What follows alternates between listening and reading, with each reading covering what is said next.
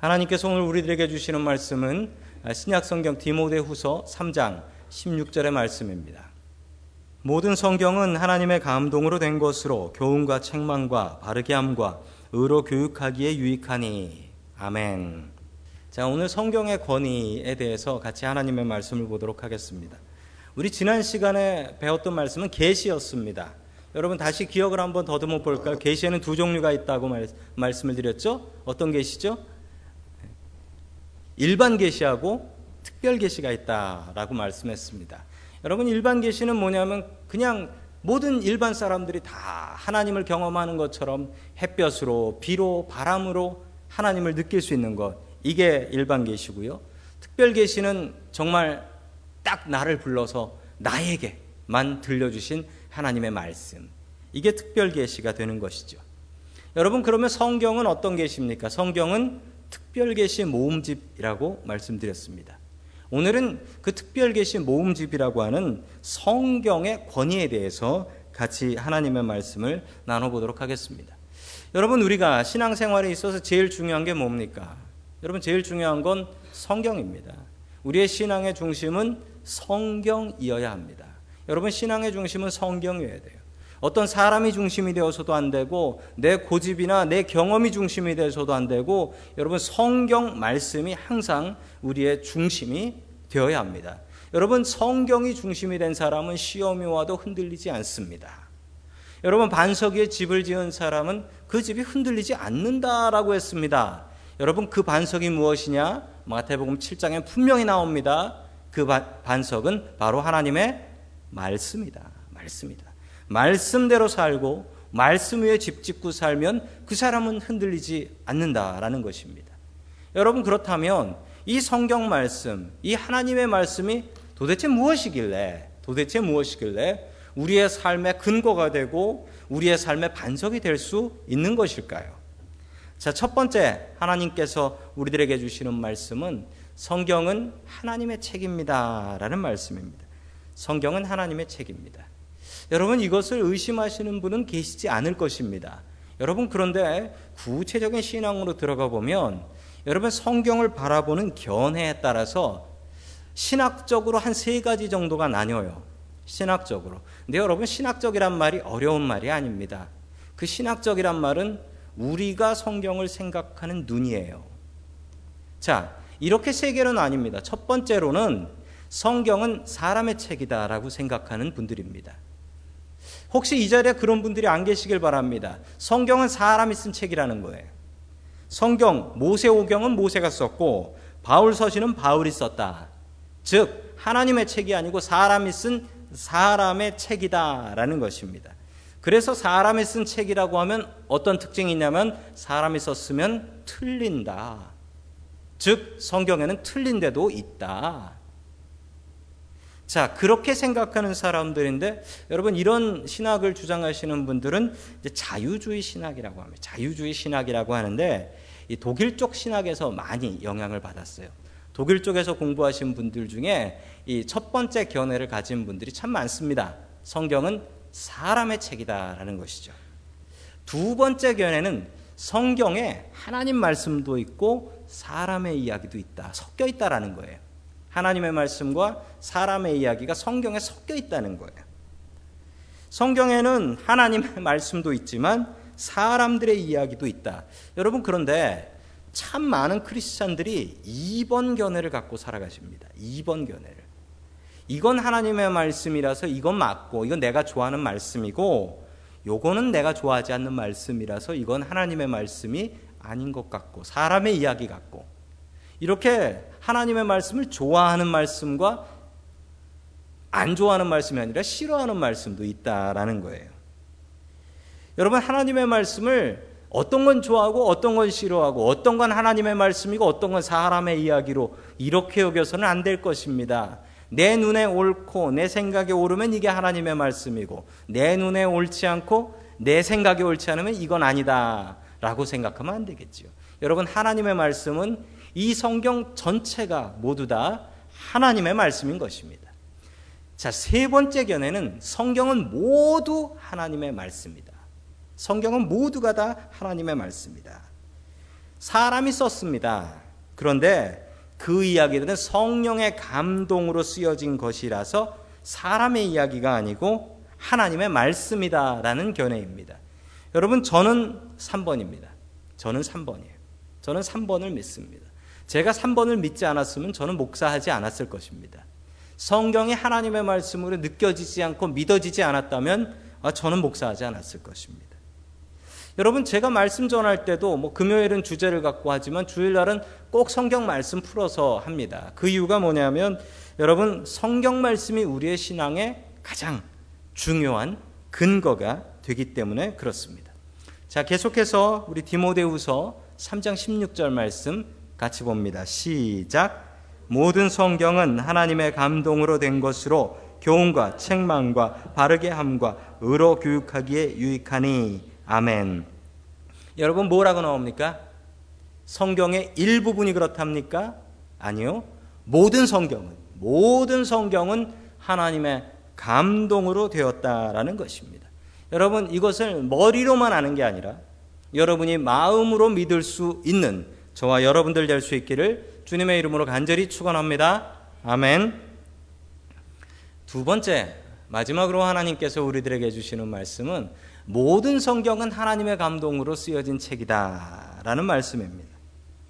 여러분 여기서 딜레마가 있는데요. 여러분 뭐가 문제냐면 성경은 하나님의 책이에요. 그런데 사람이 썼어요. 이게 딜레마인 거예요. 성경은 하나님의 책이에요. 그런데 사람이 썼어요. 여러분 십계명의 두 돌파는 하나님께서 직접 쓰셨다라고 합니다. 하나님의 직접 쓰셨다.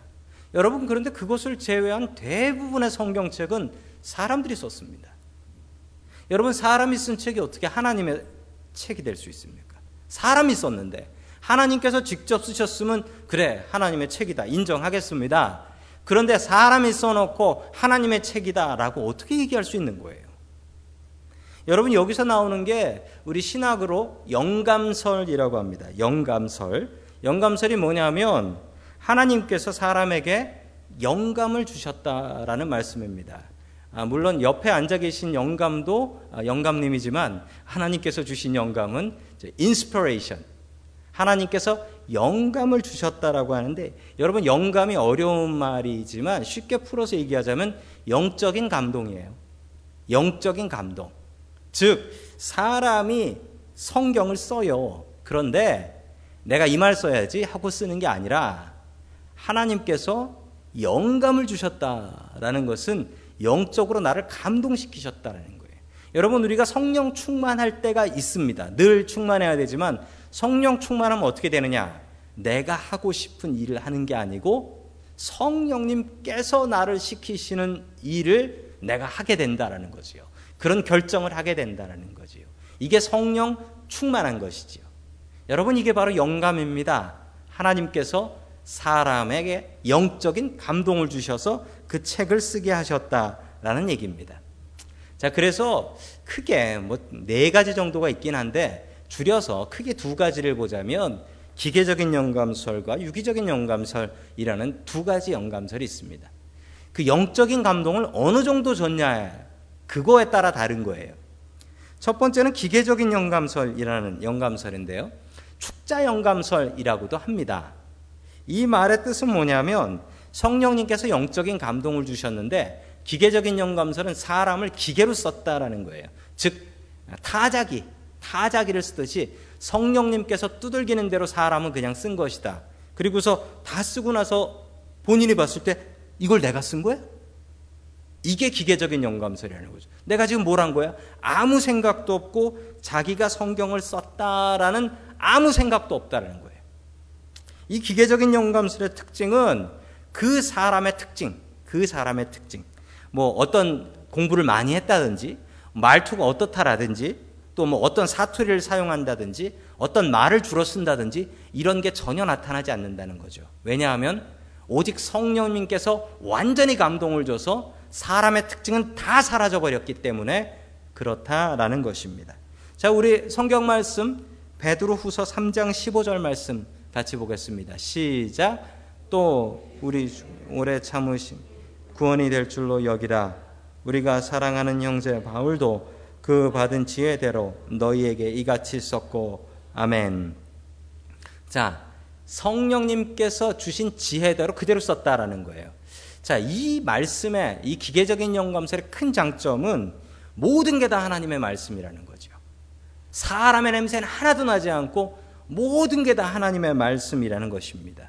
그런데 큰 단점 하나가 있습니다. 이 기계적인 영감설의 단점은 그런데 성경에는 사람의 특징이 나타납니다. 정말 그래요. 여러분 공부를 덜 했던 베드로가 쓴 책은 여러분 그 나오는 헬라어 보케뷸러리 단어의 수가 훨씬 더 쉬운 말들로 적게 사용이 됩니다. 그런데 사도 바울이 쓴 성경은 그 보케빌러리가 엄청나게 단어 수가 엄청나게 많고 그리고 깊고 어려운 단어들을 사용합니다. 여러분 성령님께서 사람을 타이프라이터로 사용하셨다면 이런 차이는 왜 나타나는 것일까요? 여러분 하나님께서는 우리의 배경도 사용하신다라는 것입니다.